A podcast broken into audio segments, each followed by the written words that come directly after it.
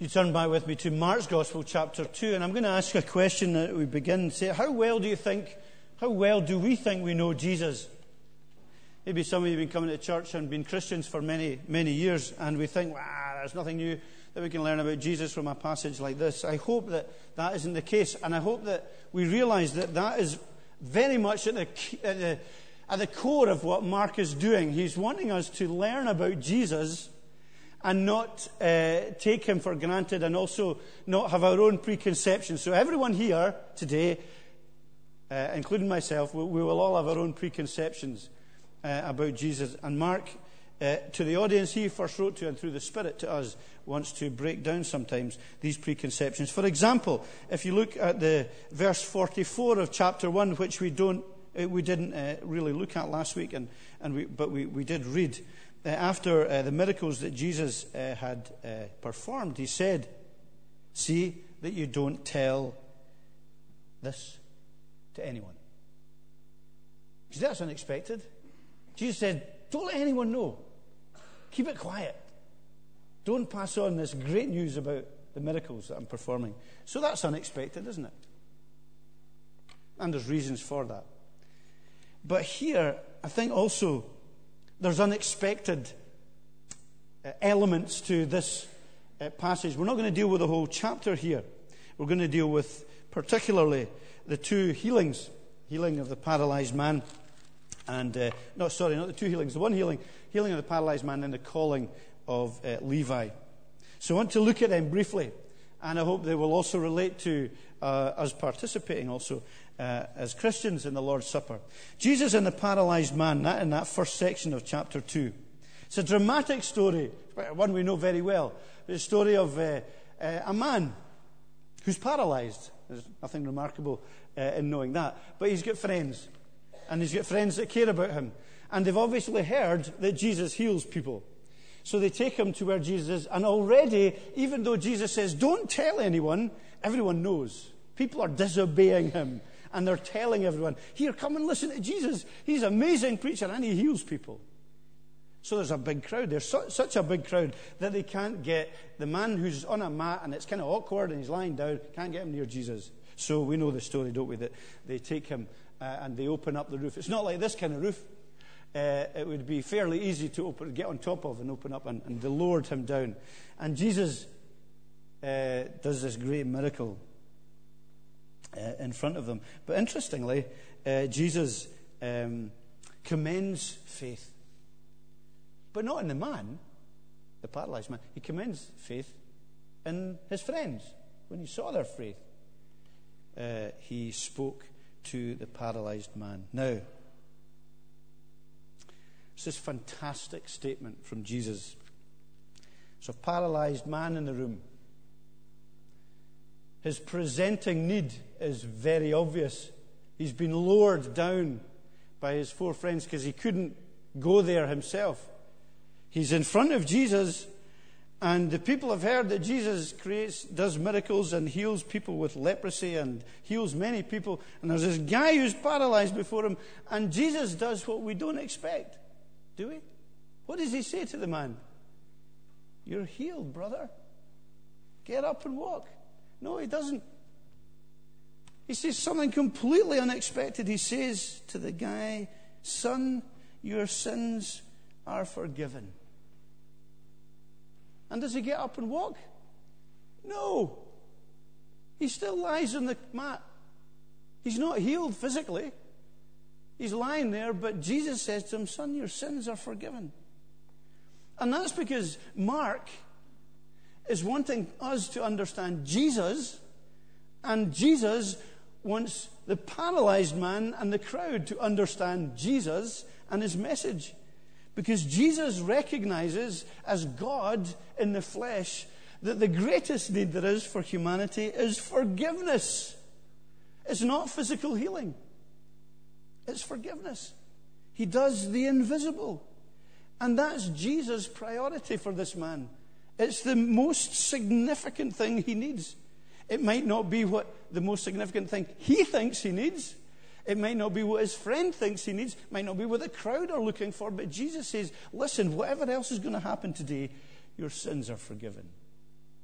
Because that is uh, Mark wanting to describe and expose who Jesus is and our need before him as human beings. And it's the greatest statement, isn't it, that you can ever hear in your life. Whatever your circumstances are, whatever your needs are, that Jesus will come to you and he says, Son or daughter, your sins are forgiven. That's the, these are the greatest words of grace that have ever been uttered. Your sins are forgiven.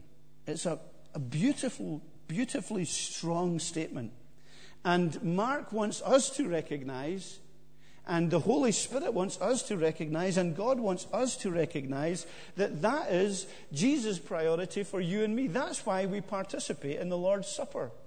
Because as Christians, we have come to Jesus Christ and we've recognized that He alone has both the authority and the power to make us right with Him. He is the one who can say, I forgive you. That's, that's His priority for your life. So you may have come today with all kinds of priorities. I'm not sure what your priorities might have been today in church and what you're asking of God, what you're wanting from God, what you expect from God. I don't know what the theme of your prayers are, but our greatest priority, Jesus says, is not for our happiness or for even our physical healing, however significant and important that might be, but is spiritual healing. Is that we become right with Jesus Christ, right with God before whom we will all stand uh, one day. And that comes, that's because Jesus immediately, you know, he's right at the early part of his ministry, but he can see, he's already beginning to see the cross and see that the cross is there so that he can offer forgiveness. And he, he knows already that he will be victorious then, so he can offer forgiveness on the basis of what he's going to do because he will pay the price. Now, if you don't see that, don't sit at the Lord's table. Don't participate in this broken bread uh, or this, this, this bread and this wine, which speak of his sacrifice on our behalf so that we can be forgiven and made right. That's the core reality for us. And what's interesting, too, isn't it? That Jesus, by making that statement, is immediately saying that the core message of the gospel is relational, is about relationships, is about a relationship between us and God, isn't it? Because what happens when we, we, we need forgiveness? Who do we need forgiveness for in, in everyday life? It's from people that we've hurt or offended, or we need to forgive others who have hurt and us. And there's a sense of guilt until we put that right. And that's exactly what God is saying too. That Christian living is not primarily about knowledge and about doctrine and about uh, truth merely cerebrally in our heads. It's not just about these things, although it encapsulates and involves all these things. It is truth that is expressed in relationship with Jesus Christ uh, or not.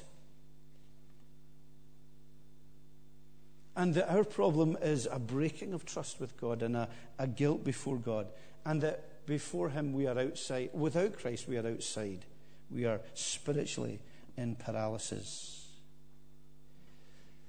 And that's why we need the cross, and that's why we celebrate the cross of Jesus Christ today, because eh, with the cross, there is genuine, genuine forgiveness. It's a really interesting study to think about forgiving one another and how that relates to forgiving uh, from God. Because uh, someone slaps me in the face, I can say to them, oh, well, you know, I forgive you. Um, and that's my own choice. But if they go and slap me in the face again, and I say, well, you know, I forgive you again, then what value is it really? If they keep slapping me in the face, what value is it? Uh, I'm forgiving them, but it's not genuine forgiveness, is it? There needs to be action. Uh, something needs to change for there to be genuine forgiveness. That person needs to stop slapping me in the face because they might find my grace is not that great and they might end up with a smack themselves, which, of course, would be wrong also. But there needs to be change for there to be genuine forgiveness. So, you know, when people say, well, you know, why doesn't Jesus just forgive us anyway? And he can just forgive us. And why, why, why does he need to go to the cross? Because that's justice, isn't it? There needs to be genuine change. Something needs to happen in order for genuine forgiveness to be effective.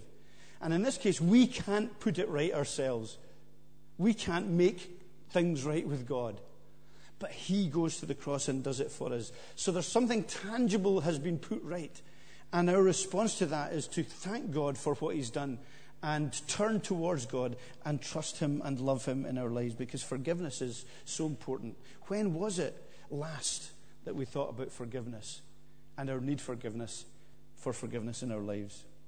So we have Jesus' priority here in this story, but we also have Jesus' authority, which is also very significant because what does he go on to do? He goes on to heal the guy. He goes on to make him better so that he could walk because he hears the grumbles of the, the religious people who says, you know, and they were right and they were wrong, weren't they? They were right saying only God can forgive sins, but they were wrong in saying that he was blaspheming because of who he is. They were wrong because they didn't recognize that he was indeed God. But in order to answer or to give authority to what he was doing, because, you know, anyone could say your sins are forgiven, and if the guy is still lying there, no one would know the difference. But in order to give his word authority, he then goes on to say to the man, I tell you, take up your mat and walk, go home. So I heal you. And the healing is to give authority to what I am saying and what I've already done.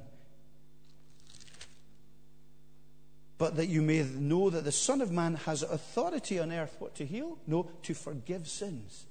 He heals them. The healing is kind of incidental. But it's there to prove that Jesus is strong enough and powerful enough and has authority to forgive sins. And that's great. That's important. That's important for us today because are you living paralyzed because of sin, because of past behavior, because of present behavior? And you think, well, I don't know if I'm forgiven. I don't know if God forgives me. Well, you have this evidence that He has authority to forgive you. But not only that, not do we have this healing, we have a greater authority, a greater evidence of His power. What is it? What's the greater evidence of God's power for us today? Sunday morning, there's a hint Sunday morning. Resurrection. We meet on the Lord's Day, the Sunday morning, because it's the resurrection morning. And that is the ultimate evidence that Jesus has the authority and the ability to forgive our sins and to uh, break the chains of death that keep us down. And that's hugely significant for us in our lives.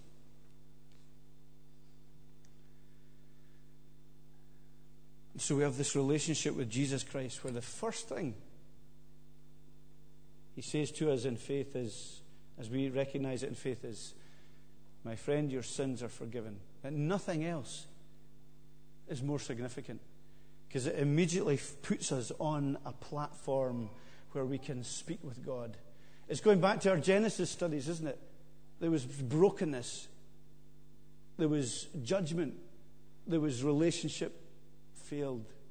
And because of what Jesus has done, he can say your sins are forgiven and we eh, we enter into relationship with Jesus Christ. And that's very much what the table's about. It's a recognition of that. That what Jesus has done for us enables us to be right with God. And that's what Mark wants to get across here. But then we move on quickly to Levi, uh, the calling of Levi, or Matthew. And this is equally dramatic. I'm not going to spend time on this at all. This is when Jesus uh, goes and asks uh, Matthew to follow him. And again, this is uh, the Holy Spirit wanting us to learn about uh, Jesus' authority. He goes to the least likely of people, a tax collector, someone who was ostracized from his own people and who was greedy and uh, corrupt very often uh, in the way he did his work. And he calls him, you know, again, there's this, this grumbling among the people as he eats with tax collectors and sinners. Jesus calls him and says, Follow me. Follow me. Isn't it Jesus centered, Christ centered. He doesn't say, eh, head off to the shops and buy some books about me and, and learn about me that way. I just say, uh, go to church where you will be with other people who are interested in me or who will tell you about me. Again, all of these things are significant, but he says, follow me. He doesn't say, I will tell you about the way, I will explain to you the truth, and I, I will point you towards the life. He says, I am the way, the truth, and the life. I am. It's in relationship with me. He says, absolutely unashamedly, follow me. Be a disciple of me. Come to God through me. It's more, more than even following, it's coming through Jesus Christ. And maybe this morning you've heard that call a million times. Maybe not literally. But you've heard that call follow me. Jesus says to Levi, Follow me. He heals with authority, he also speaks with authority. Follow me. And today, he's still saying that. Follow me. And if you're on the edges of commitment, but you've not made that choice and made that, taken that step of faith, impossible though it is in our own strength, but we still do it, we are asked to follow Jesus, to be his disciple. And I want you to understand how crucial that is. That when you sit at the Lord's table, you sit there because you have obeyed this command to follow Jesus. And Jesus is your Lord, He's your Master, He's your uh, King. And uh, this uh, book, this gospel, is very much, much about the kingdom of God and following Him. So you will go from here. Are you a follower of Jesus? Are you hearing as Christians each day that voice, follow me? Uh, come in behind me. Okay, that's very brief, very quick. I just want to finish with uh, looking at some of the challenges that are in both of these stories. And maybe you'll be able to just discuss some of them in, in your city groups. Because there's parallels in both these stories. We're not going to look at anything else from the chapter this morning. But it's interesting, some of the parallels, and they apply, I think, to ourselves as well. First, first both, both are outsiders. Okay? Uh, the paralyzed man's an outsider because he was ill, and he lived in a society where people thought illness was a result, direct result of sin in that individual's life. Sometimes it would have been, sometimes it wasn't. Jesus made that clear. But he was an outsider. And Levi was an outsider because of the choice of work that he had. He was in league with the Romans, in other words. People didn't like him. He, he was anti nationalistic. They were outsiders. But in a sense, Jesus took that and says, What you know and experience in life is a picture of where you are spiritually until you come to Jesus Christ, until you follow me, until you're forgiven. And the same is absolutely true today. Until we recognize that we are outsiders, outside of God's love and God's grace, until we're forgiven, and until we follow Jesus, we will never come to Him. You will have a wrong understanding of the gospel. And it's a hugely significant and terrible thing to be outside of His grace, to be outside. And you know the bizarre thing is, we'll always be outside, one way or another. We're either outside of God and His grace and His love and forgiveness because we'll not follow Him, but if we do come to Jesus Christ and we're adopted into his family, then we kind of become outside of the world's acceptance. So we move, we we're, always going to be outsiders till Jesus returns. But we're either an outside of God or we're outside of, of the world that doesn't believe in God. And what's it going to be for us? You know, who's our, who's our Lord? Who's more important to us? Do we just want to stay where we are and be friends of the world? Or do we want to be friends of God by coming to Christ? Both outsiders. Both of them, interestingly, very physically, they got up and walked, didn't they? The paralyzed man, when he was healed, he got up and walked because Jesus commanded him to do what he couldn't do. And so did Levi. He also, he, uh, he walked as well.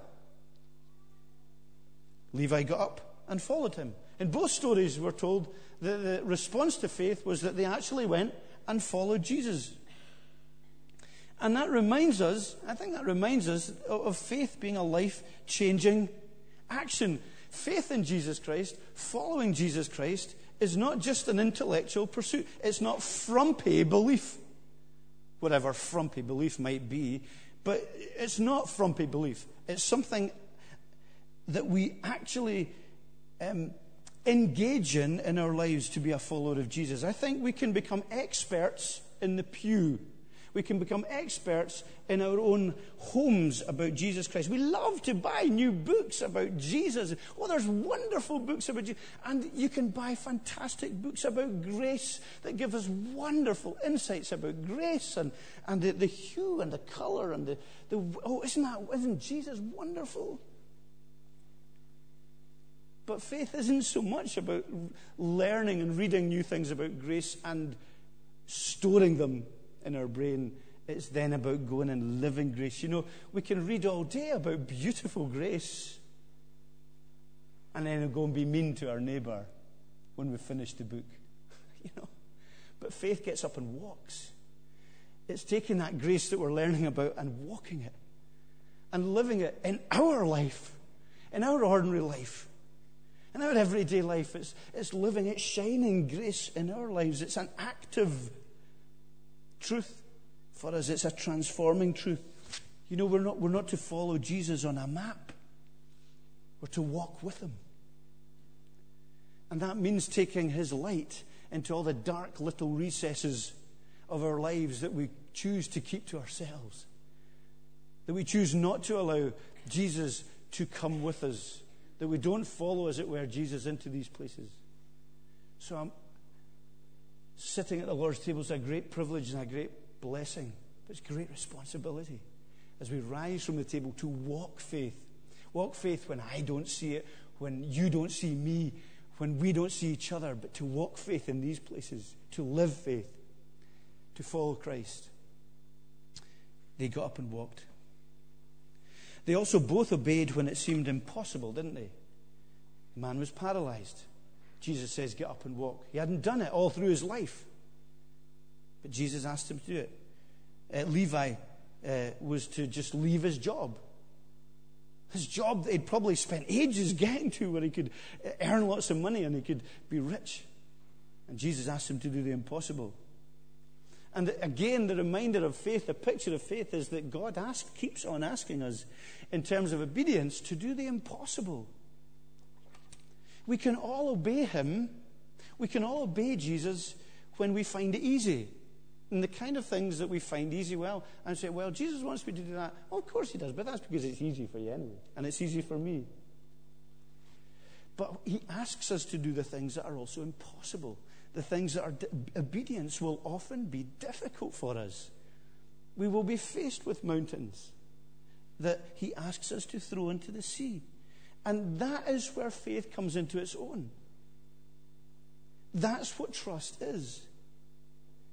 It is obeying Him when it's impossible to do so, when we think we can't, when we think it's unreasonable, when our feelings are telling us not to do that, when it's every sinew of our body says we can't obey Him here. He says, faith says, follow me and do what I command. And as we follow him from His Word, then we will find every day many things that are a great challenge to us. Is Jesus our Lord, or is He just a kind of a companion that we can take or leave it?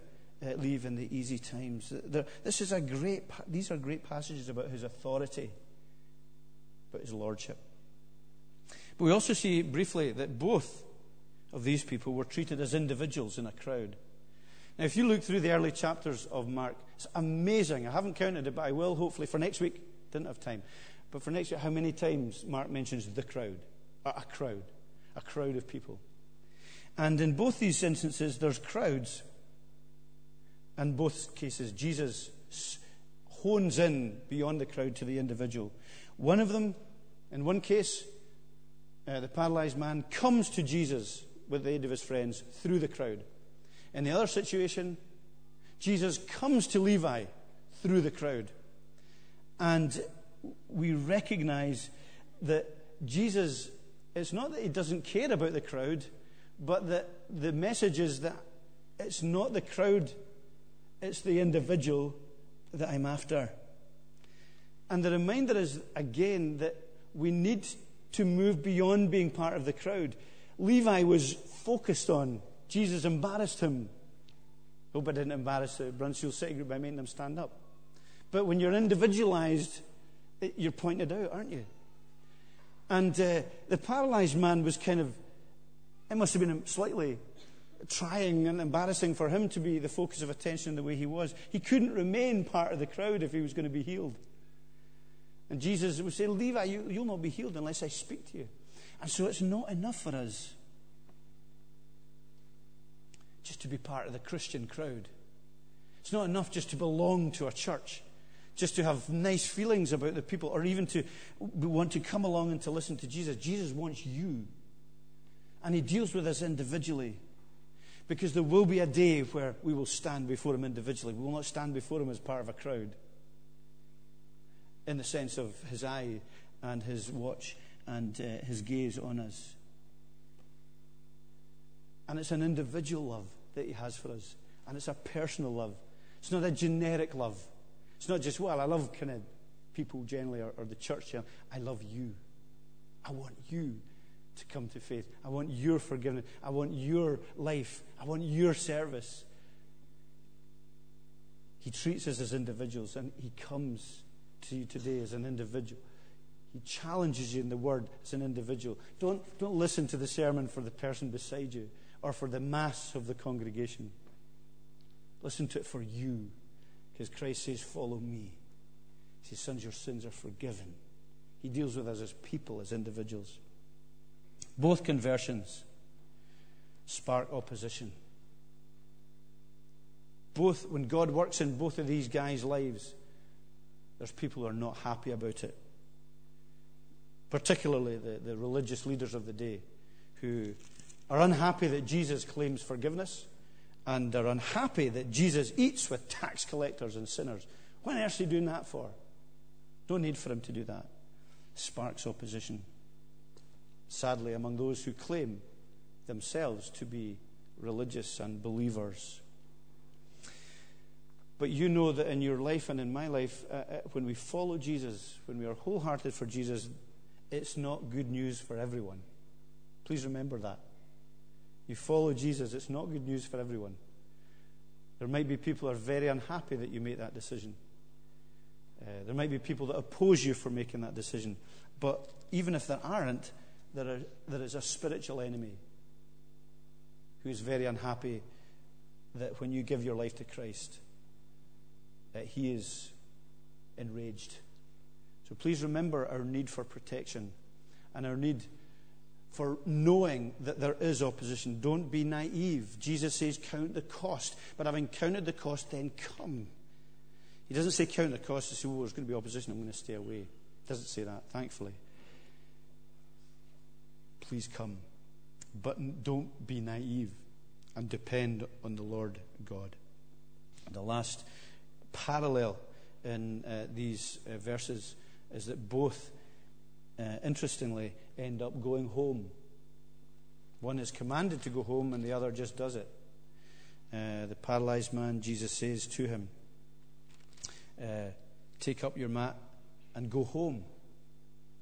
And Levi, although he's told to follow Jesus, the next thing we're told is that he, he's, at, he's at his own house. He's at home and he's inviting all his friends to his house. I think that's very interesting. That even in the call to follow Jesus, it's not a calling to abandon what we have had before, but it's a call to return to that with Jesus Christ as our Lord and Savior. He said it to many people, didn't it? You know, the women of Samaria and to Legion and to others. He said, Go home Go home and tell them what I've done. Go home. Why go home? Why did you say go home? Because they're the people that know you best. They're the people that will see the change. And he says, Go home with me and introduce them to me. The most powerful evangelists for Jesus Christ are the ones who have just become Christians often because they're excited and they go and tell their friends and they go and tell their family, and their family can see that there's a great change in their lives. Go home. Share the good news. And he's saying to uh, this paralyzed man who probably had no responsibility and, and, and no sense of calling or sense of significance. And he also says to Levi, who was hated by nearly everyone, he says, You've got work to do. You're my ambassadors, you're my colleagues, you're my friends. I've got work for you. And that's great about here. It's not really about our structures in any way or about our strategy. It's when we all begin to realize we have got a calling. And we've got a calling to go home and to share Jesus with those nearest and dearest, those around us, those that we influence and are influenced by us every day. May it be that that's the case, and may it be that we take strength from the Lord's Supper together as uh, we uh, celebrate that. So let's bow our heads briefly in prayer. Lord, prepare us, uh, we ask, for being your people, for following you, uh, for knowing the importance of forgiveness. And we participate today in the Lord's Supper as those who recognize that. And we ask and pray that we would have the power of God with us and the Spirit of God among us as we reach out with the gospel and as we share it with our friends uh, and with our family and those closest to us. We thank you for the comfort and joy of worshipping together, but may that not be a, an exclusive thing that keeps us from uh, reaching out uh, to eating with what maybe sometimes even the church might think as unsavory characters, like uh, the Pharisees thought Jesus was eating and drinking with unsavory characters. And yet he did it with grace and he did it with love and he did it because he wanted them also to know that as outsiders they could belong.